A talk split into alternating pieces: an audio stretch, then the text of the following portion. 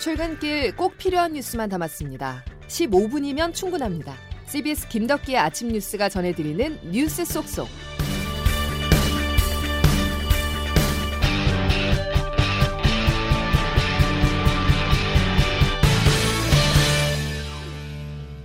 여러분 안녕하십니까? 10월 26일 김덕기 아침 뉴스입니다. 재계에 큰 별이 졌습니다. 삼성을 세계적인 기업으로 키워낸 이건희 삼성그룹 회장이 어제 새벽 별세했는데요. 각계각층의 애도와 조의가 잇따르고 있습니다. 저 소식 조태인 기자입니다. 가장 먼저 조문한 인사는 이재현 CJ그룹 회장이었습니다. 삼성과 CJ는 삼성그룹의 경영 승계와 유산 분쟁으로 갈등을 겪었던 관계였지만 이재현 회장은 어제 빈소가 차려지기 전부터 병원을 찾아 1시간 넘게 자리를 지켰습니다. 어제 저녁 7시 30분쯤에는 노영민 대통령 비서실장이 청와대를 대표해 조문하고 문재인 대통령의 메시지를 유족 측에 전달했습니다. 문 대통령은 이건희 회장은 도전적이고 혁신적인 리더십으로 반도체 산업을 한국의 대표 산업으로 성장시켰다며 고인의 명복을 빌었습니다. 삼성전자 측은 유족의 뜻에 따라 가족장으로 나흘 동안 간소하게 치르기로 했다며 조화와 조문은 정중히 사양한다고 밝혔습니다. 이 회장의 입관식은 오늘 오전 9시부터 오전 10시 사이 진행될 예정이며 발의는 28일입니다. CBS 뉴스 조태임입니다. 산업부 최철 기자와 함께 이건희 회장 별세 관련 소식 조금 더 알아보겠습니다. 최 기자? 네. 고 이건희 회장은 그야말로 시대를 앞서간 혁신가라고 말을 할 수 있겠죠? 네, 그렇습니다. 현재 삼성전자는 반도체, 스마트폰 등 최고 수준의 기술력을 갖춘 기업이지만 1980년대만 어, 하더라도 외국 기술을 가져와서 TV 등을 조립하는 회사였던 게 사실입니다. 예. 아, 이 회장은 1942년 이병철 삼성 창업주의 셋째 아들로 태어났는데요. 부친이 별세하자 1987년 그러니까 46세 아, 이 회장은 삼성그룹 2대 회장에 올랐습니다. 당시 취임사 한번 들어보시겠습니다. 미래지향적이고 도전적인 경영을 통해 삼성을 세계적인 초인류 기업으로 성장시킬 것입니다.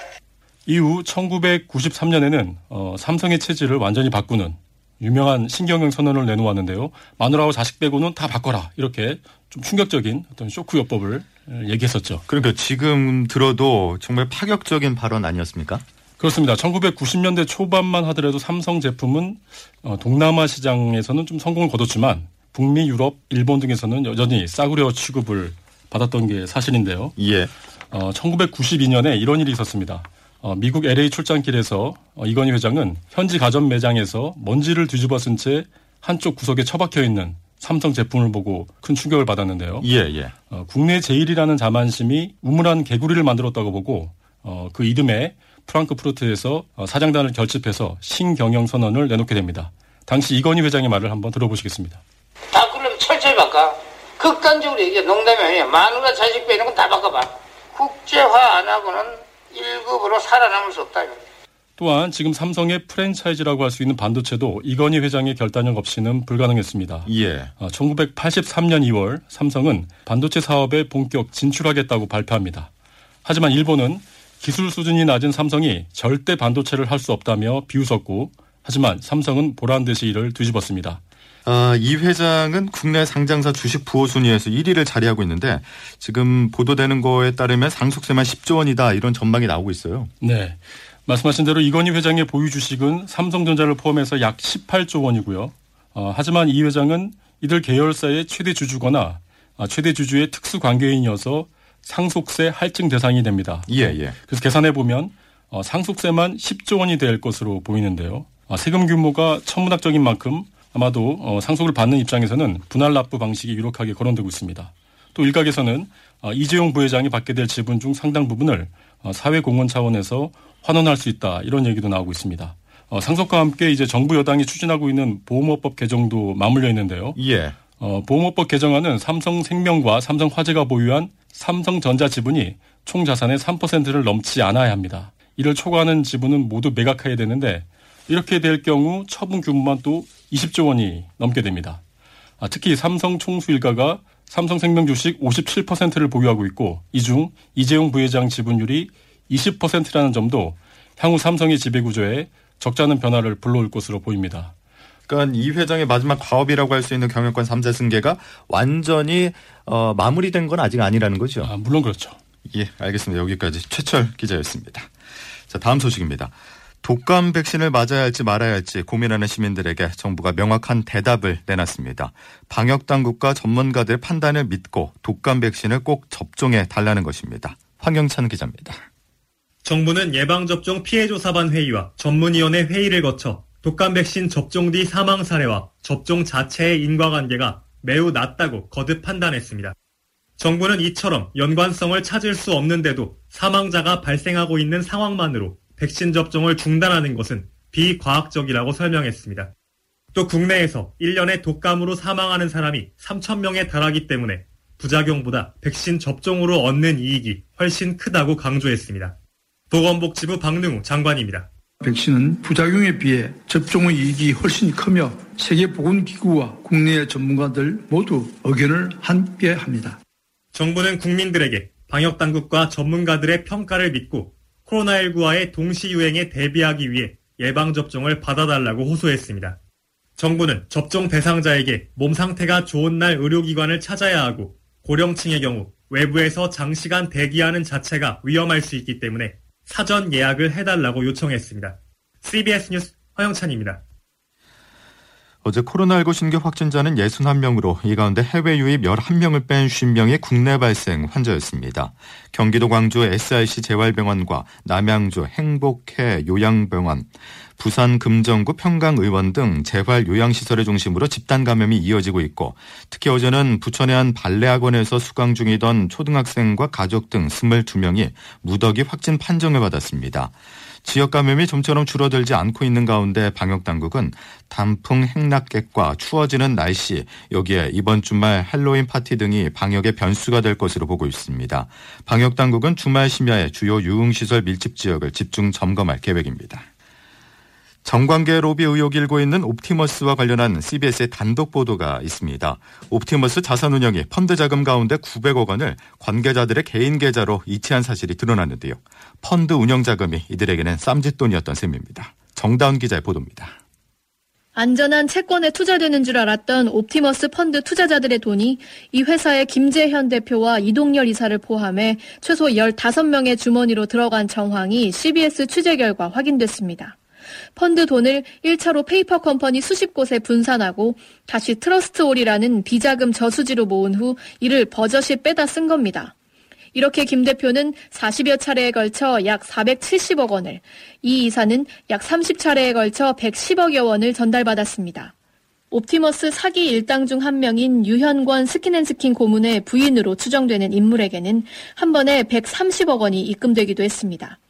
트러스트올의 서류상 대표는 이동열 이사이기 때문에 김 대표 측은 트러스트올 운영 책임이 없다는 입장이었지만 실제 자금 흐름을 따져보니 그러한 주장은 신빙성이 떨어지는 것으로 보입니다. 이들은 트러스트올 설립 초기 몇 개월간은 한두 번의 돈 세탁 절차를 더 거쳤지만 이후엔 대놓고 계좌이체나 수표로 돈을 출금했다는 점에서 은행권과 금융당국의 감시가 매우 허술했다는 지적이 나옵니다. 검찰은 수령자들의 면면을 파악하고 이들이 옵티머스의 정관계 로비와도 연관이 있는지 등을 수사 중입니다. CBS 뉴스 정다운입니다. 추미애 법무부 장관이 오늘 국회 법사위 종합국정감사에 출석합니다. 앞서 나흘 전 윤석열 검찰총장은 대검찰청 국감에서 총장은 장관의 부하가 아니라며 작심 발언을 내놨었는데 추 장관이 오늘 국감에서 이를 정면 반박할 것으로 보여 또다시 추미애 윤석열 갈등이 불거질 것으로 전망됩니다. 공수처 출범을 둘러싼 여야 대치는 CBS가 지난 주말 보도한 대로 국민의힘이 야당목 처장 추천위원 2명을 내정하면서 일단 한 고비를 넘겼습니다. 하지만 이번에는 공수처장 추천을 놓고 힘겨루기가 예상돼 공수처 출범까지는 여전히 첩첩산 중입니다. 김광일 기자가 보도합니다. 공수처장 추천위원 제출을 계속 거부하면 야당 없이 위원회 꾸릴 수 있게 법을 고치겠다. 민주당이 이렇게 제시했던 협상 데드라인은 바로 오늘까지였죠. 국민의힘이 두 명의 보수 성향 변호사를 내정하면서 위원회는 여야 합의로 구성될 것으로 보입니다. 하지만 두 명의 공수처장 후보를 선정해 문재인 대통령에 추천하기까지는 비토권이라는 벽을 넘어야 합니다. 관련법상 위원 두 명이 동의하지 않을 경우 의결이 불가능한 탓에 야당목 위원들이 반대할 경우 후보 선정이 계속 지체될 가능성이 있습니다. 야당목 추천위원 내정자 이헌 변호사입니다. 전 정권의 고위공직자들을 이렇게 탄압하는 수단으로 이제 사용돼서는 또안 되는 거다. 민주당은 출범이 하루빨리 이뤄지길 고대하지만 공수처는 이미 법정 출범 시한인 7월 15일을 100일 이상 넘겼습니다. 국민의힘에 대승적인 협조를 당부합니다. 너무 늦춰지면 추천위원 비토권을 삭제하는 방식으로 규정을 고치는 방안까지 염두에 두고 있습니다. 다만 일방적으로 밀어붙이는 그림 나올 수 있다는 점은 정치적 부담입니다. CBS 뉴스 김광일입니다. 국내에서 2년 8개월 만에 고병원성 조류 독감이 확진됐습니다. 농림축산식품부는 지난 21일 충남 천안 봉강천에서 채취한 야생 조류 분변에서 조류 독감이 확진됐다면서 반경 10km 이내 농장 188곳의 이동을 통제했습니다. 다음 달 3일에 치러지는 미국 대선을 열흘 앞두고 사상 최대 규모인 5,700만 명이 넘는 유권자가 사전 투표에 나선 것으로 나타났습니다. 이는 2016년 대선 당시 전체 사전 투표 4,700만 명을 웃도는 수치이며 4년 전 같은 시점 사전 투표의 8배에 달한다고 로이터는 전했습니다. 일본 정부는 세계 무역기구 WTO 사무총장 선거에서 유명희 한국 산업통상자원부 통상교섭본부장이 아닌 나이지리아 출신 후보를 지지하기로 했다고 교도통신이 보도했습니다. 일본 정부는 유 본부장이 당선되는 경우 분쟁 해결 절차의 공정성에 영향이 있을 수도 있다고 판단한 것으로 보인다고 통신은 전했습니다. 김덕기 아침 뉴스 여러분 함께하고 계십니다. 이제 날씨 알아보겠습니다. 김수진 기상 리포터 월요일 날씨 전해주시죠.